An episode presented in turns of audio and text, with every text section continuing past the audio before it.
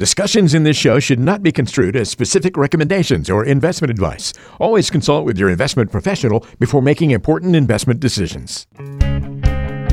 As a CFP and RFC, George McReynolds' mission is to help people create compelling dreams for their future, the plans to attain them, and the time to enjoy them. This is the Prosper Podcast.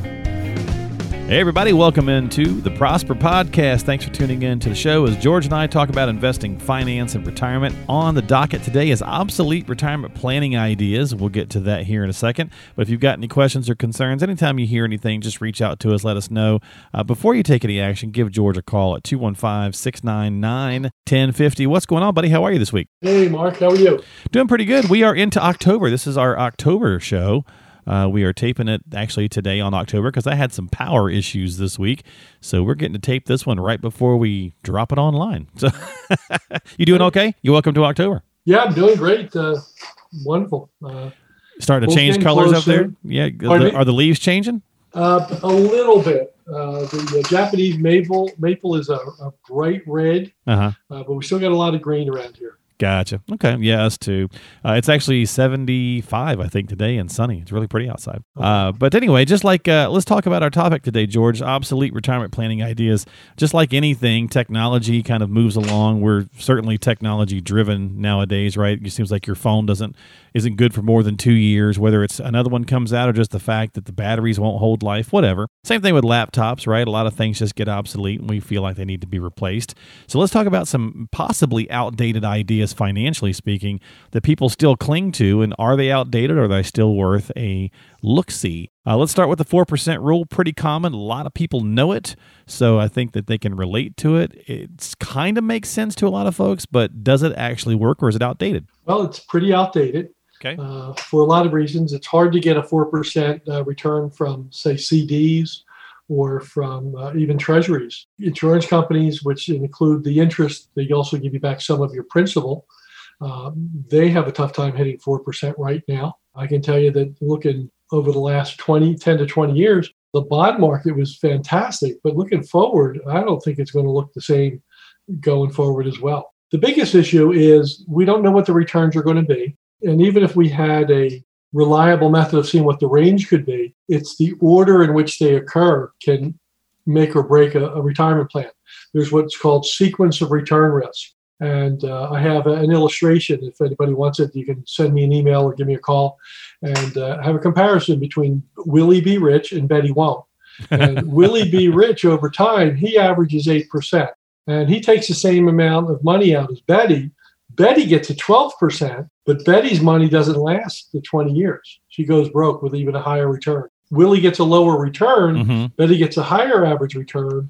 It's the order in which they occur. So if the bad news happens in the beginning, that ripples through the whole plan. So even though the return might bounce back, there may not be enough money there to bounce back and, and have it last. So yeah. the 4% rule doesn't cover the average dividends that are paid in, uh, on stocks. Uh, it certainly doesn't count uh, what you can get on a treasury bill or, or a bank CD. So 4% rule is out. We, uh, we do what's called Monte Carlo simulation, where we simulate a thousand 30 year retirements. And then we see what's the probability of success. And that's that's really the gold standard by which you would see if you're going to have enough money or not. Okay. All right. I like that. Willie be rich, Willie be rich or Betty won't. that's pretty good. All right, so that's the 4% rule. Yeah, when we've heard things like it's maybe more like the 2.9% rule or you know, they've they've been changing it over the years a little bit, but it still kind of gets that attention. So we thought we would bring that up and address that this week here on the podcast. What about this one? now I know what this is and I'm pretty sure this is outdated, but I'm just curious to get your take on it. The 10-5-3 rule. Explain it to the listeners and then what do you think about it? Well, the 10-5-3 rule says that over time you can expect a 10% return from stocks, a 5% return from bonds and a 3% return on cash.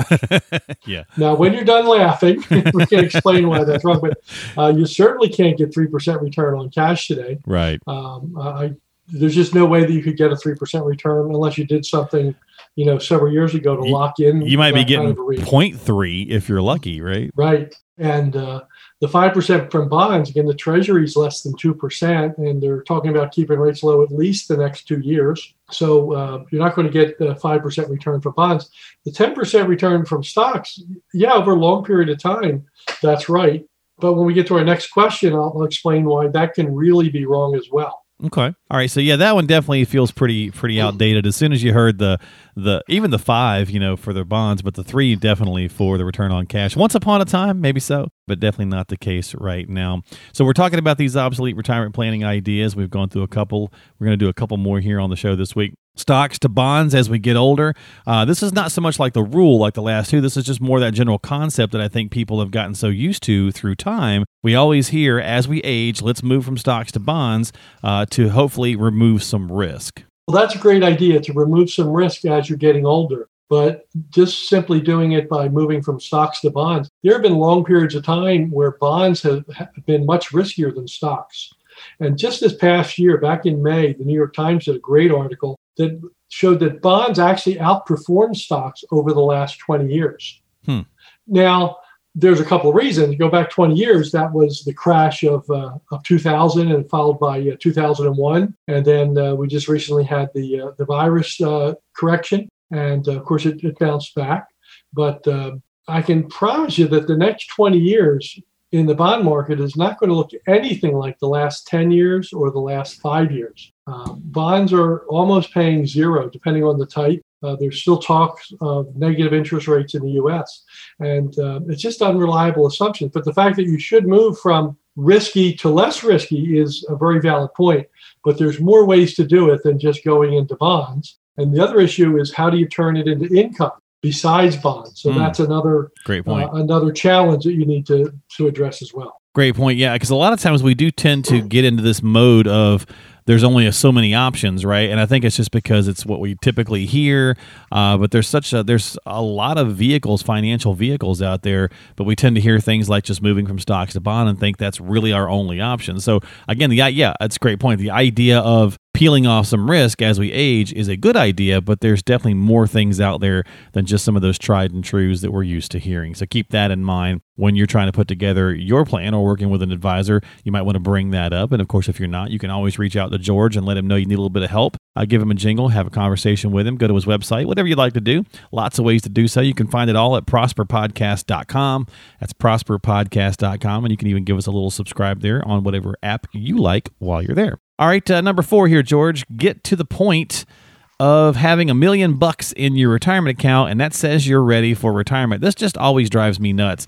This has been around a while and I guess I get it because a million dollars sounds like a good round sexy number and you get to say, "Hey, I'm a millionaire." But um, getting fixated on any one number may not be good for you. Yes, being a millionaire today is relatively easy compared to what it was like in, say, 1960. And um, the, the prices are going to go up. So that really doesn't address the fact that uh, your retirement is going to cost more tomorrow than it does today. And even though we're in a period of low inflation now, when you look at uh, what's happening with the federal budget, with a number of things, with what's going on with food and, and everything related to the virus, uh, I could tell you that, that that million dollars could really shrink pretty quickly. And um, it also depends really what can you spend and how do you turn that into an income. So if you're putting it into the bank and getting a quarter of a percent, if you're going to live on $2,500 a year, you're doing pretty good. But if you're spending more than that, even if you get 3%, you know, that's $30,000 a year. Let's say you pretend you're getting the maximum on uh, Social Security, that could be like $65,000, $66,000 a year.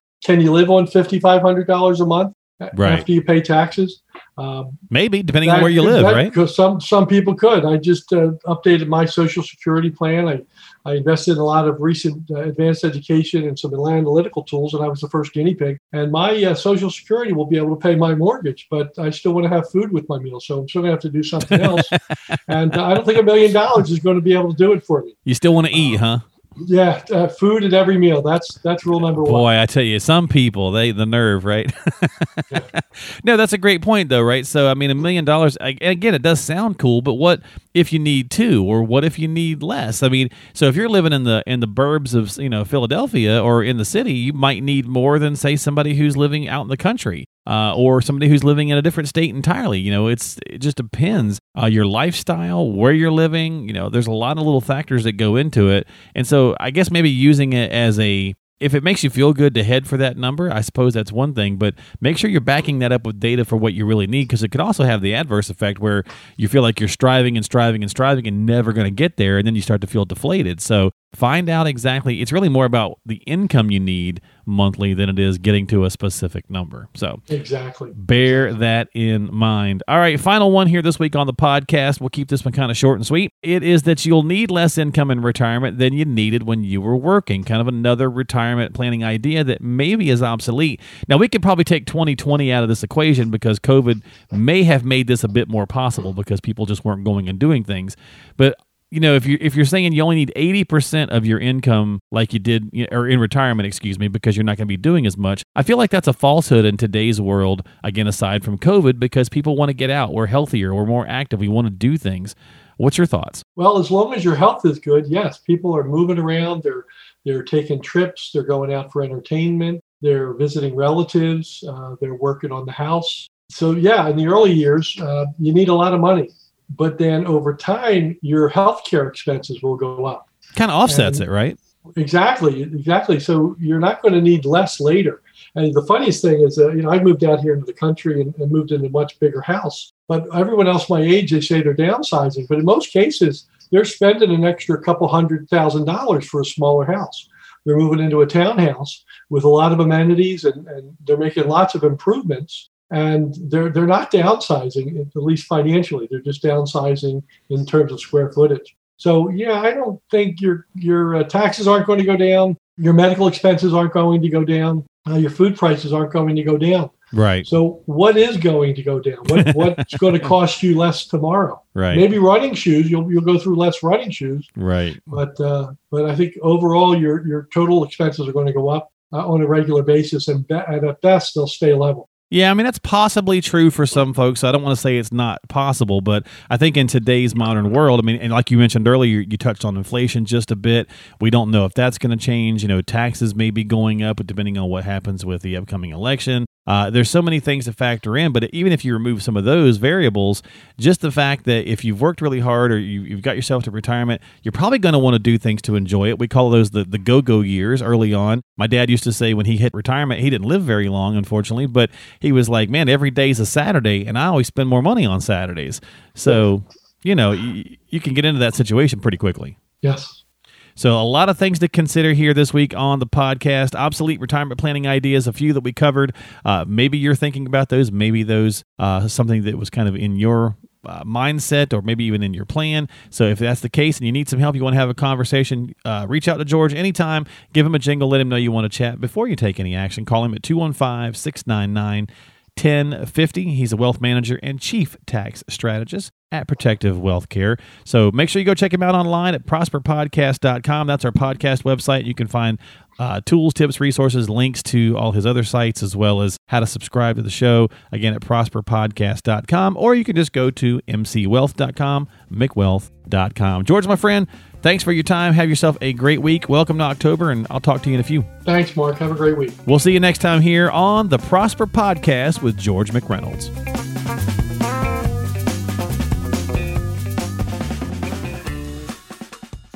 George McReynolds of McReynolds Wealth Management, registered principal. Securities offered through Cambridge Investment Research Inc., a broker dealer member FINRA SIPC. Investment advisor representative, Cambridge Investment Research Advisors Inc., a registered investment advisor. Cambridge and McReynolds Wealth Management are not affiliated. Advanced level tax planning, income tax preparation, life coaching, and time management consulting services and fixed insurance products and services are separate and unrelated to Cambridge. Cambridge does not offer tax advice.